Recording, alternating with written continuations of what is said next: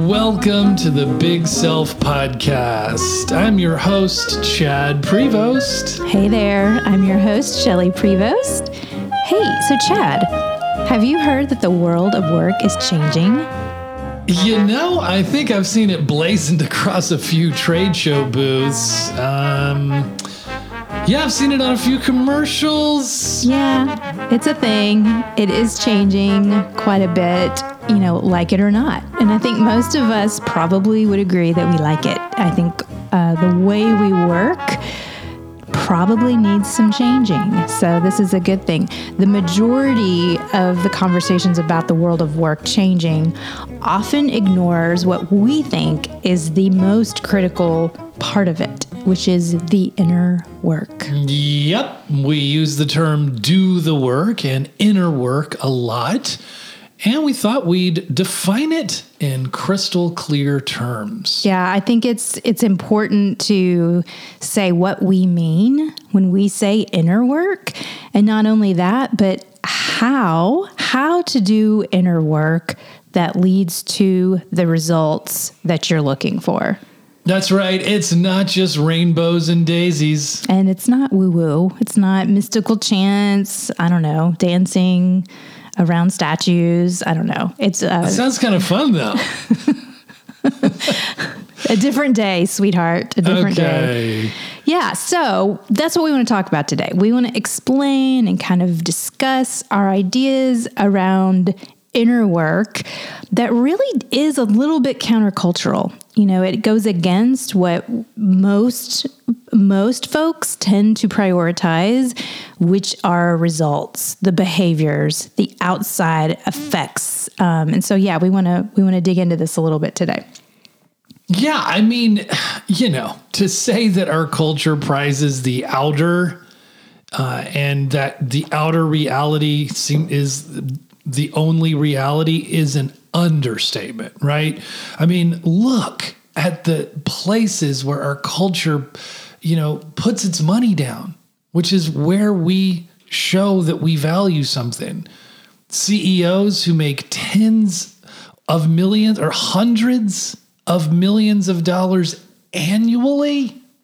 Hmm. The multi billionaires paying the elite athletes tens of millions of dollars annually to perform on the field. Eh, You know, and you see, you see, I'll see these advertisements from young startup leaders, sort of like hitching up their belts like cowboys, making fun of having people having morning routines because, hey, that's not getting things done. You know, it's all about hustling.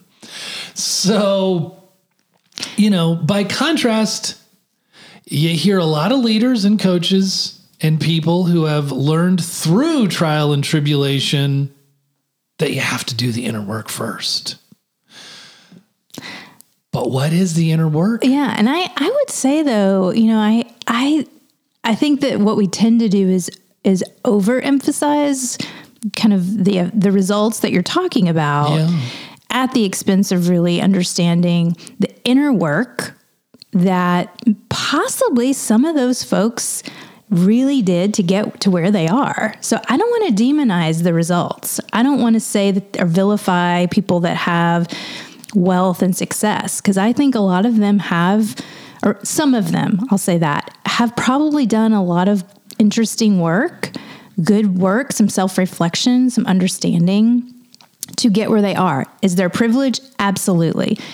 Do we tend to only look at those results? Yes, we do.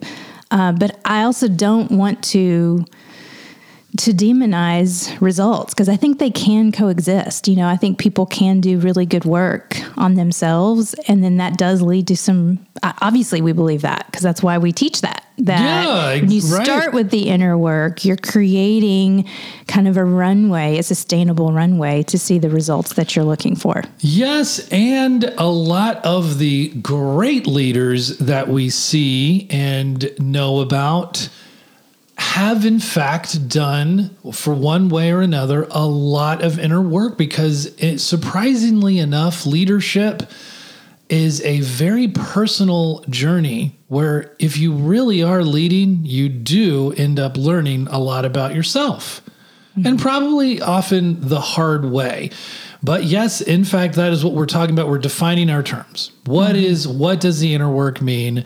And in fact, how does it lead to to results? The results that we say that we want in the world. Yeah, I think it's it's very messy to talk about inner work, um, and especially in a world where that's metric driven, that wants to measure things, that wants to you know what you what you um, value, what you regard, you measure, and and especially in workplaces, and you know they have to they have to live and die in some sense by those metrics. Um, I remember when you know years ago i was just joining um, Lamp Post kind of you know the the venture firm and i was brought in to essentially be their in-house psychologist for lack of a better word to help with um, you know the emotional work the relational work of a lot of the, the founding teams.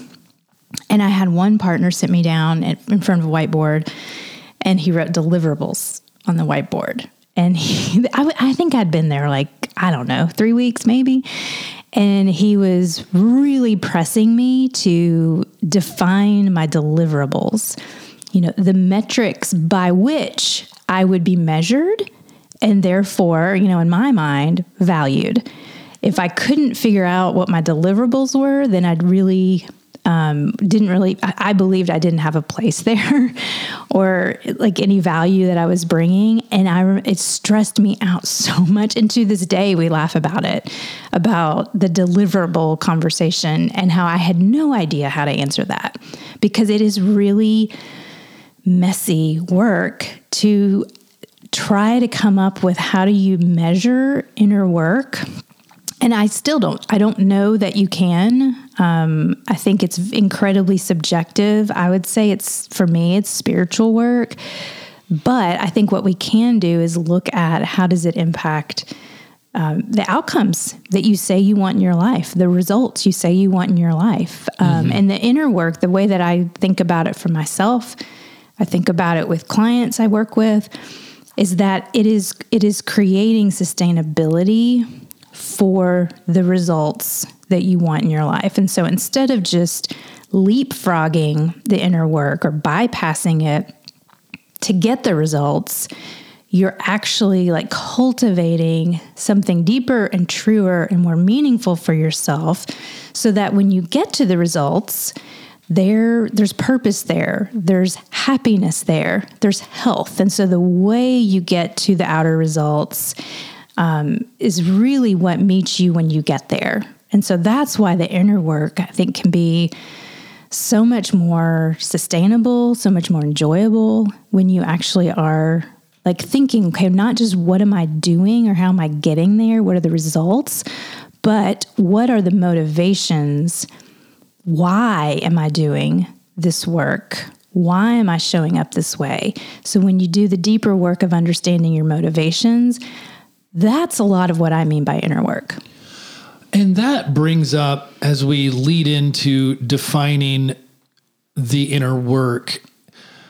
At the very beginning, when I'm setting up like what we're view where we put our money is what we value, we are going through, I think, a shift in our culture of what we prize, of, of the enlightenment, this the scientific revolution, where we were working through reality, objective reality as we saw it, mainly through our thinking and our minds. That we're going through a shift where people are recognizing that there is a subjectivity there is an inner reality that is also a reality. And what you were going through maybe 10 years ago, Shelly, even over the past 10 years, this shift we are seeing has begun to be happen happening. But I do think that it is hard work. It's hard work. For whatever reasons we could venture to speculate, people resist going inward for a lot of reasons, of which we're going to explore some possibilities in this episode. Hmm. Carl Jung famously said, People will do anything, no matter how absurd, to avoid facing their own souls. Hmm. I love that. I think that's so true. And I even like th- look at times in my life where things were unraveling and not working. like the results were not mm. what I wanted. Um, and I think all the machinations that I went through and I, you know, and still go through to really avoid looking inside. Um, and, and often for me, it's less about I don't like what I'll find and more about I don't know what ty- what I want to what I need to do with it. yeah. Like it's a powerless feeling to really do go inward and see like okay, I don't like something and I want to go about changing it, but I don't always know how to do that. Um, so I think that the the first stage of step of that is going inward, is looking at yourself, um, and then through some time and patience, and for me, um, mentorship, guidance, then I over time can figure out what to do with it. But that first step is often the hardest, and that is um, realizing that your answers are all inside you. So, three inner work definitions that we have been working on, that we've found, kind of been putting together. You can tell us what you like the most. Here is the inner work definition, I think, that works in a lot of ways. First, inner work is any form of deliberate and ongoing reflective practice that increases awareness of self, others, and the systems in which complex social problems arise. I like that. Um, I think that covers a lot. in one sentence. Yeah, it yeah. is self, it is others, and it is systems that we all kind of function in. Um, and really, I think the inner work really stops with the pause. You know, the the pause of like, instead of just jumping into action here or going forth to force what I want to happen, I'm going to pause and I'm going to reflect. Um, and I do think that's probably the core of what we're talking about is just that little break and then going, like, what's going on for me, other people, and then how are we all creating this dynamic? in this system. Okay, the second definition. When I think of spiritual work and I'm really going inward and I'm I'm focusing with my body, mind and emotions, I'm confronted with the self more in essence and less in personality. Hmm. And that is like when I become aware of myself separated from those things, from my thoughts, they're not me, from my personality structure, it's not me, from my opinions, my culture, hmm. those aren't me then I begin to be confronted by this essence, this sense, this who is this voice that speaks to me as if and yeah. that that is more the ineffable and that sense of this is spiritual, a mm. spiritual experience. And that's what I mean. It's not in the head, it's in the full sense of how we define the self. Mm-hmm. Yeah, mine's similar. I think of psychological inner work as um, cognitions and emotions mostly, like really understanding our thoughts, thought patterns, beliefs, mindsets, and then emotional work. It, you know, really looking at what are these emotional patterns that you know trigger me trip me up. How do i get hooked? Like what what emotions do i tend to gravitate toward? Um, and i think psychological inner work is healing trauma is yeah. really looking at you know the wounding that happened to us through families of origin through relationships like all of that is psychological work and is important work.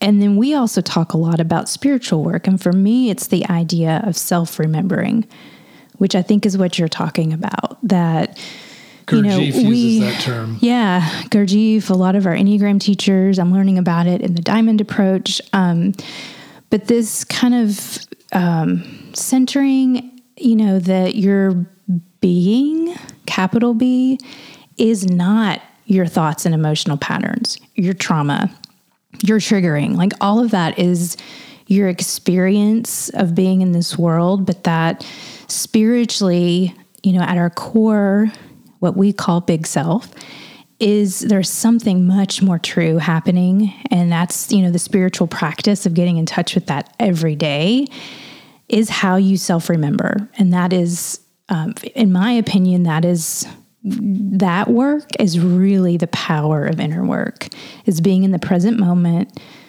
um, surrendering settling resting in who you really are instead of all the the trappings that come with you in this you know in the world that you're living in that's Okay. great stuff right there. Our third definition of inner work that we like is inner work is shaping your emotions, beliefs, and attitudes to create a healthier and happier version of yourself.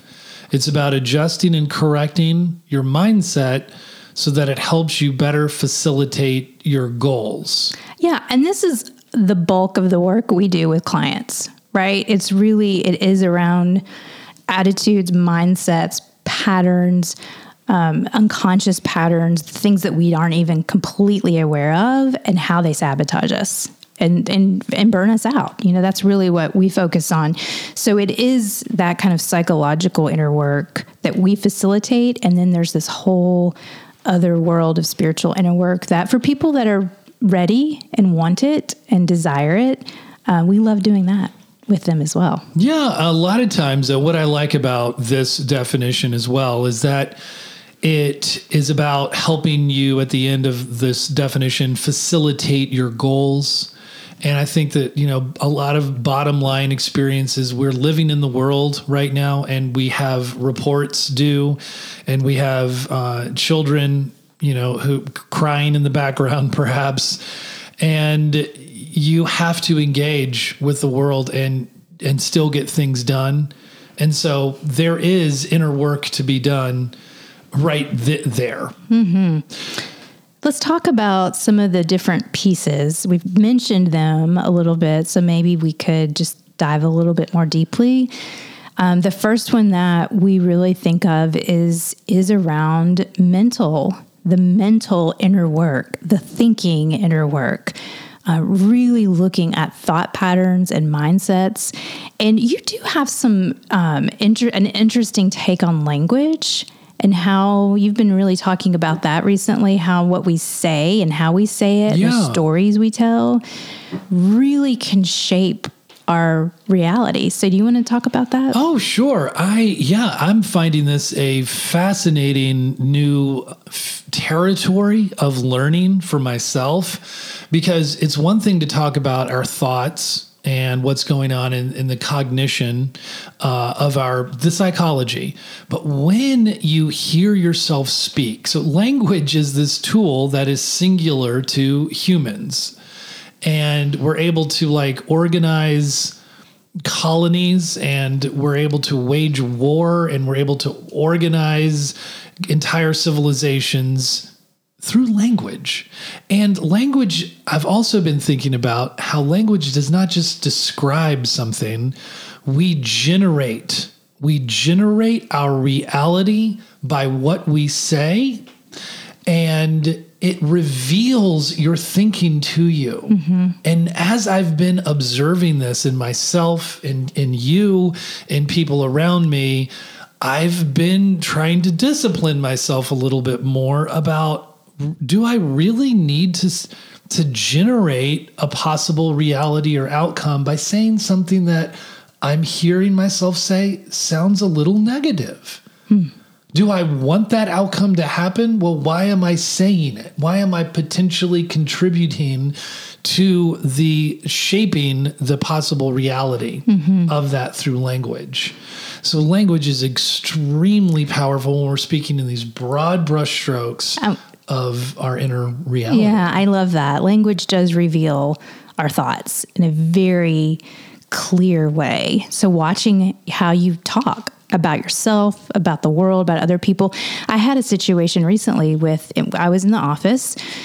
This was probably, I don't know, a week and a half ago, and our landlord was there, and he's just like, you know, hey, how you doing? And because we've been talking about language, and kind of the inner work around thoughts and how our language shapes those things, our reality. I, re- I said instinctively, I said, Oh, things are good, but you know, we're like going out of town on this camp with this new camper, and there's so much to do, and I'm Yeah. already behind, and I don't know if everybody wants to go. And I later was like, Why did I? Why did I say it that way? Like, what is that about? Like, what part of my thinking was feeling negative or because I'm like, we we want this camper. Like this is exciting for us. And I realized through inner work, through a little bit of unpacking, like what that was about, I have found myself at times using my language to diminish myself in order to make another person feel better. Wow. And so it was this process of why did I say that?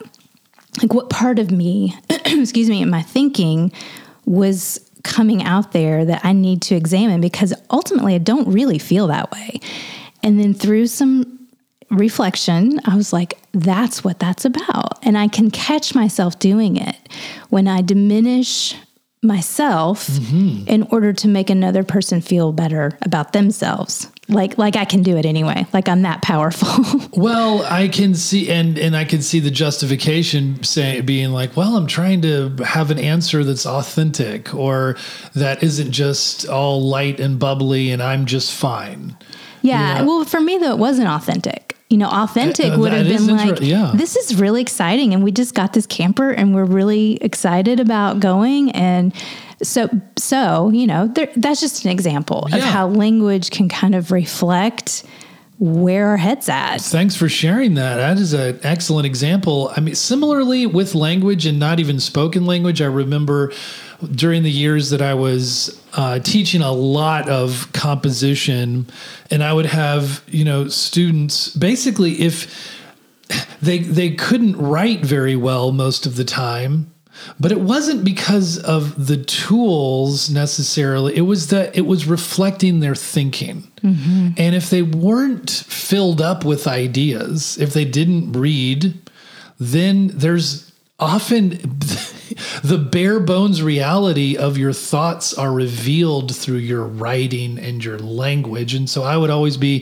trying to get them to read to give them thoughts and ideas to write. Mm-hmm. And then that became its own challenge. Mm-hmm. The question I often I encourage people to use when they're like to do some mental inner work is what's that about?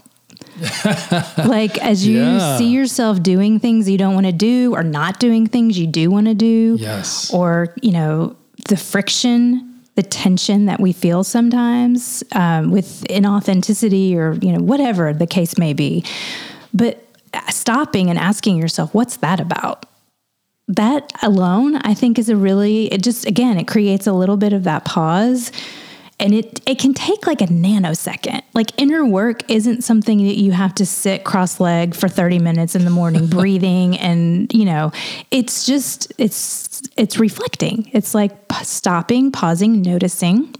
Oh i just said that. That's saying something about what my thinking is right now. What's that about?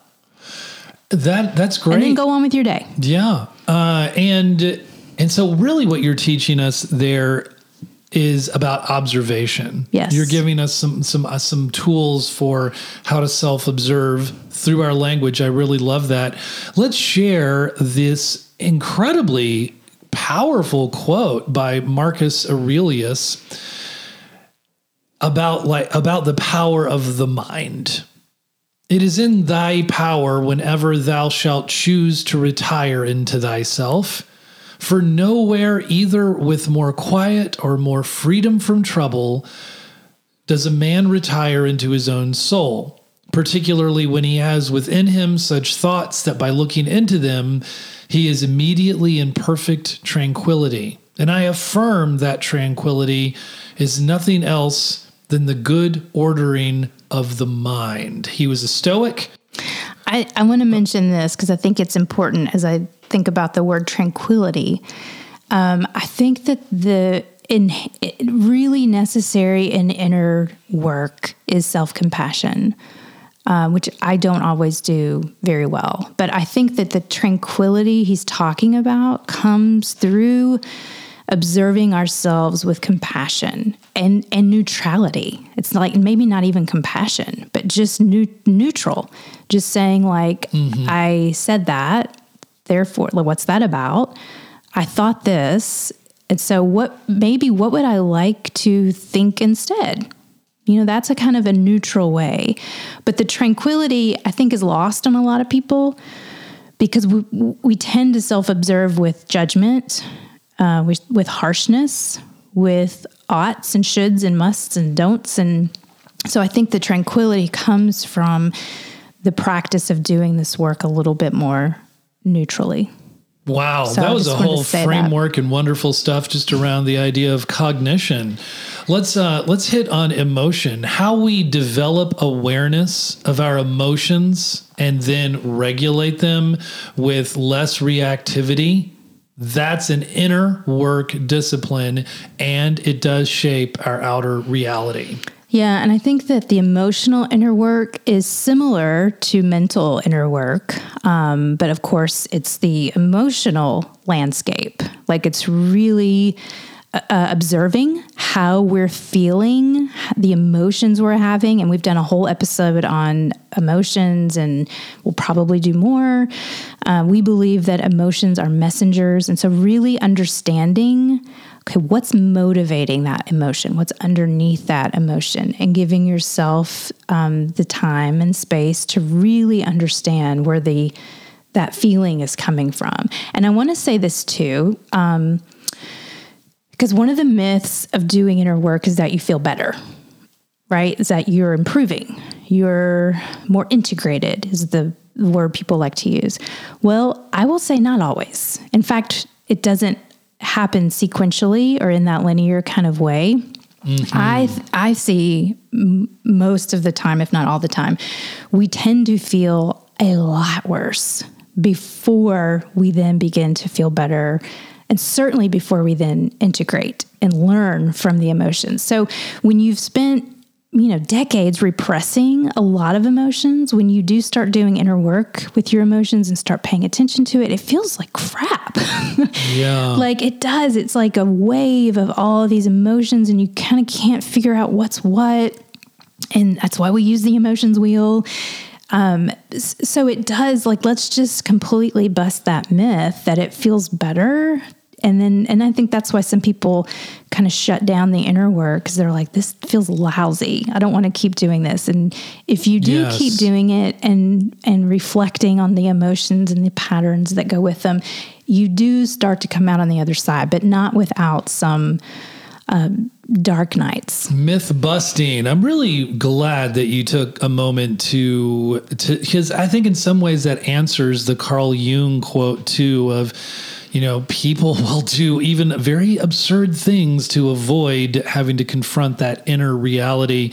I think it's important too for us to recognize a little bit of a difference between uh, emotionality and feelings. And this this guy, I don't think enough people know about him, but Edwin H. Friedman. He was right. He he was writing in the '90s. He was ahead of his time and actually, you're the one that referred that first book to me, and I really checked it out, and it was um, pretty amazing. He was writing about emotional dynamics within his the, the theory, the systems series that he was working on. He had worked in all kinds uh, as a you know during doing leadership work from you know, military uh, organizations, nonprofits, hospitals, churches, all kinds of corporate settings, and he found these universal applications of dysfunction within groups and even across cultures, and he was finding these recurring universal themes.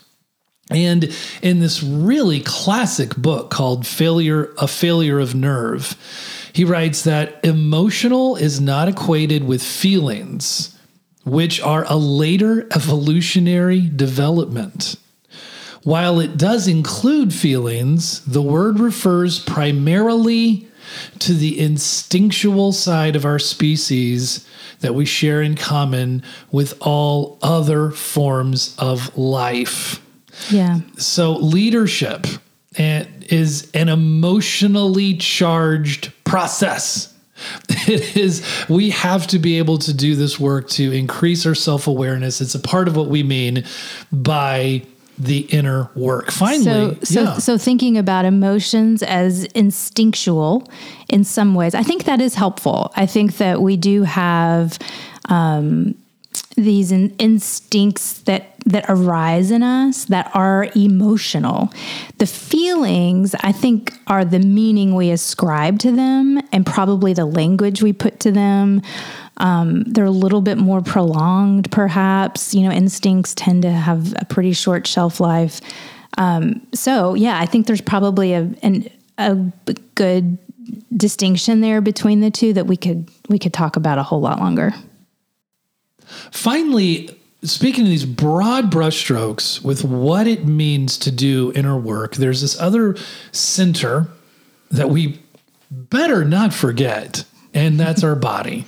A lot of people talk about it as somatic work, but how we develop awareness of what our sensations, you could also look at your outward behaviors, what they're telling us, and how we ground ourselves in presence is definitely an inner work discipline that shapes our outer reality.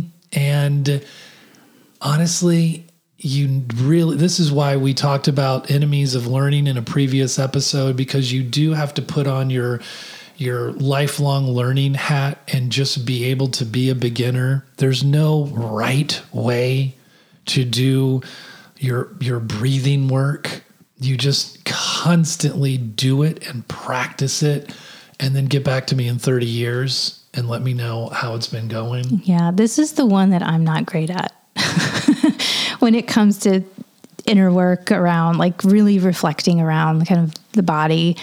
Um, I remember coming out of burnout and reading um, the story of La Loba, who is all Yeah. about she's the kind of the the mythical um, creature that breathes life into the bones of the wolf and then transforms that into the body of a woman who runs away laughing. And I just remember like being so mystified by this, the way that um, it's Clarissa uh, Estes. Yes, Pinkola Estes. Yes, um, the way she talks about kind of women's ways of knowing in the body, and I was like, that's so mysterious to me. I need to learn about that. And I just remember reading this the La Loba story and just bawling because I was like, I'm so disconnected from my body, and I think there is um, that's kind of uh, the mental and the emotional work. I feel like I do that and I understand it, but the body work, the the stillness, um, the breathing, the being, the somatic feels very foreign to me. So therefore, I know that's where my work is. I would have to say that I generally agree with that. I think that I, I mean, in terms of like, agree with how that it also is similar with me needing to do more body work. Um, I'm just becoming more present and alive to it, and it is a huge territory for inner growth. I think that's the important takeaway. You all can identify where you feel like ma- a lot of people in our culture shut themselves off to their emotions. Yeah, I think it's the portal. In fact, Oh, the body. Yeah. Yeah. Yeah. I think the, you know, the the people that do yoga and do it so like consistently have that practice. Um, I do think it opens up some emotional and mental work uh, in ways that I probably don't understand because I don't do it consistently. So I do. I think there's a lot more there certainly for you and I to understand. Um, but again, yeah, I think there's a lot of people that um, value the the inner work through the body, and we can just look at our yoga brothers and sisters, uh, the yogis that do it very well, and learn from them.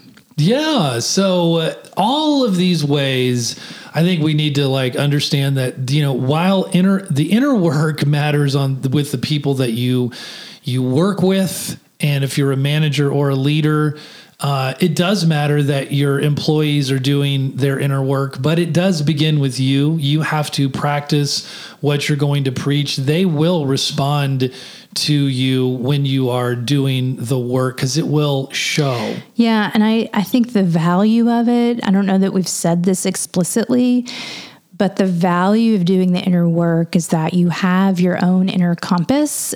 Um, and for me, that feels like calm um, it feels like less reactive.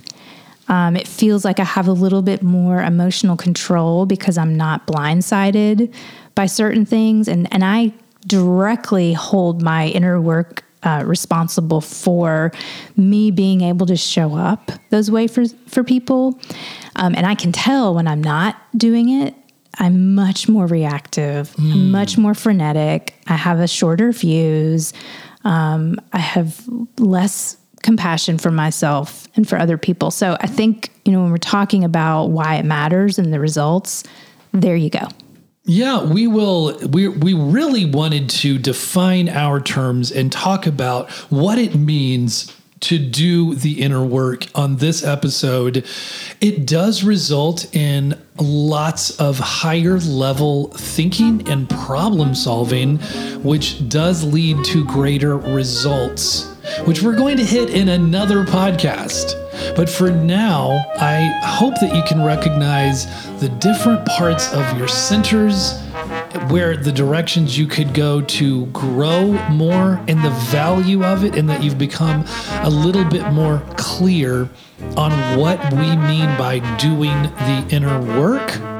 And if you want to learn more about inner work, we do hope you'll reach out. We are both taking on coaching clients right now. And as we enter the holiday season, we have a typing package. So if you know somebody, uh, or if you are interested in learning more about your Enneagram type and subtype and what to do with it, we would love to help you with that. Go to bigselfschool.com to learn more.